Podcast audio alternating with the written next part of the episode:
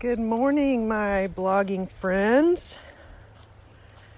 It's a beautiful day here in southeast Texas, and I thought I would record a podcast today instead of sitting inside at my computer.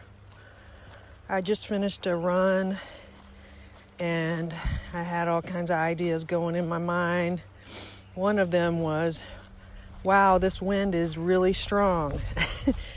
uh, we had a little cold front come through and we've got 20 and 30 mile per hour gusts and I'm running right into them. But it's always nice when they're at your back. So anyway, I was listening to my favorite favorite pastor Tony Evans and getting inspired. But this is a topic that was already on my mind last night while I was trying to sleep. And he added a little fuel to that fire, but I want to talk about something kind of personal, and that's money. Most of us don't like that topic, but many of us just received basically a lottery winning when the government just gifted us some of our money back or whatever you want to call it. Uh, you can call it a refund, uh, whatever. But in my mind, that money belongs to God like everything else. Um, so, keeping that in mind, what should we do? How should we invest that money we just got? And technically the money we already got. Some of us have gotten other checks as well. So in this case, they raised the they raised the money quite a bit, and some of us are getting a lot of money.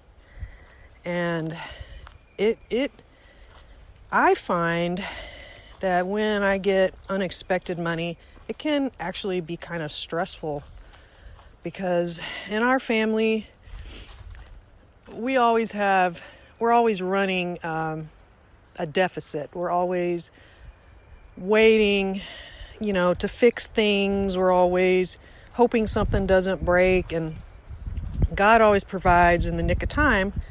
And somehow we have survived that way for 30 years. And, you know, God God deals with each of us in in a in his own way. Some some of y'all may have, you know, pretty good jobs, but you still qualified for the the stimulus checks. So it may not be that big of a deal to you. And some of you may be like me, barely, you know, pretty much living paycheck to paycheck. So with that, you know, knowledge in mind, I want to say that I'm not judging anyone or giving you specific like instructions on how to spend your money, okay? This is just sort of a little reminder that the Bible does talk about money quite a bit. And it's I think we have to be careful to remember that everything we have belongs to God and that one way we demonstrate our faith in Him is by giving back the things He gives us. And for example, when Hannah, I believe it was Hannah, she prayed for a baby and then she told God that if he gave her that baby, she would give that baby back to him. And that was that was a pretty um, strong act of faith to give your child literally back to the back to the service of the Lord in the temple and just have to go visit him. You don't even get to have him in your house. But after that, God gave her more children. And I really wasn't even thinking about that verse uh, earlier, but that is exactly what he does when we give him some of our money, he gives it back. So some of the verses I was thinking about um, as I was running were, um, you know, seek ye first the kingdom, and all these things will be added unto you. So, in that verse, I, I believe that uh, Jesus was just talking about how God knows that you have physical needs in this world. He knows that our, you know, refrigerator might be on its last legs or we need new tires or whatever.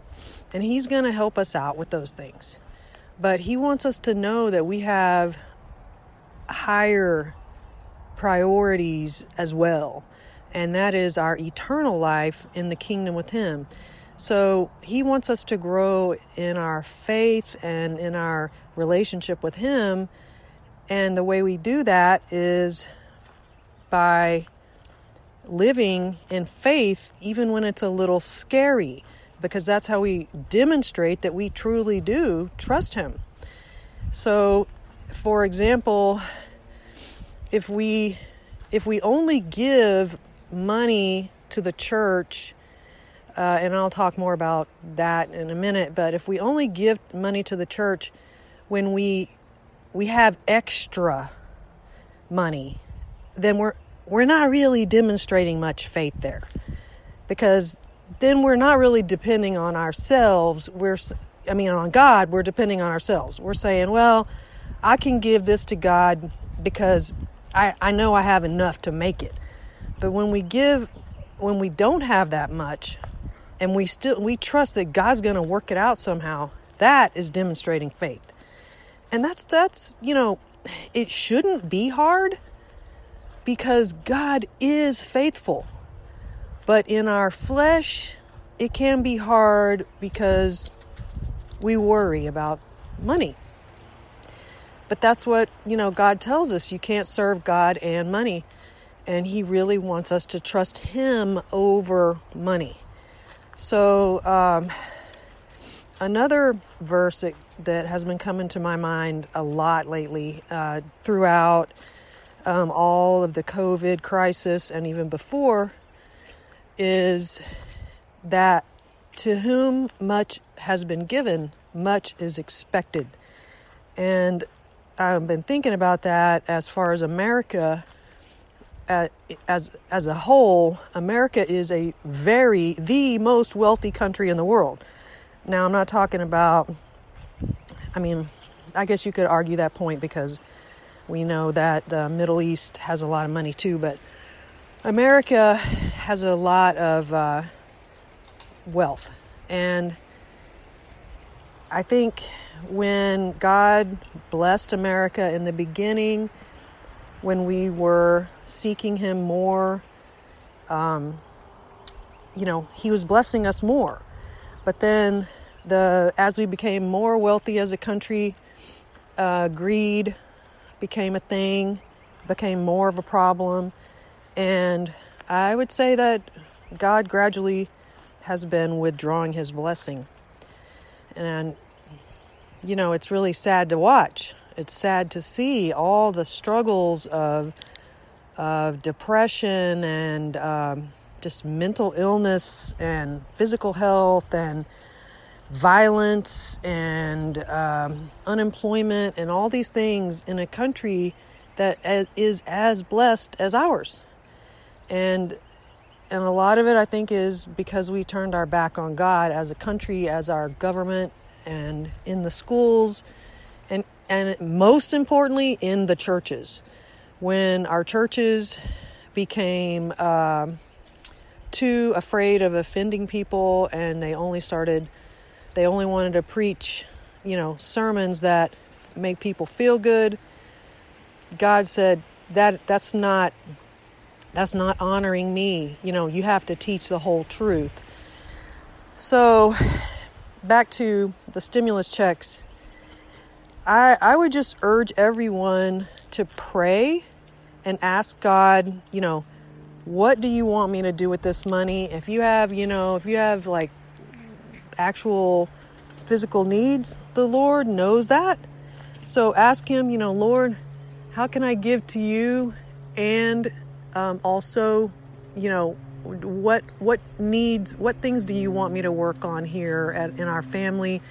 Do you want me to get tires? Do you want me to, you know, go to the dentist? you know, what do you want me to do, Lord? And because he is he is there and he will give you wisdom if you ask. And your money and your finances is something that he definitely wants to help you with because he wants you to trust him and he will show you his great power in your money. And that doesn't mean that he's to like make you rich, but he's to provide. He's to provide for you.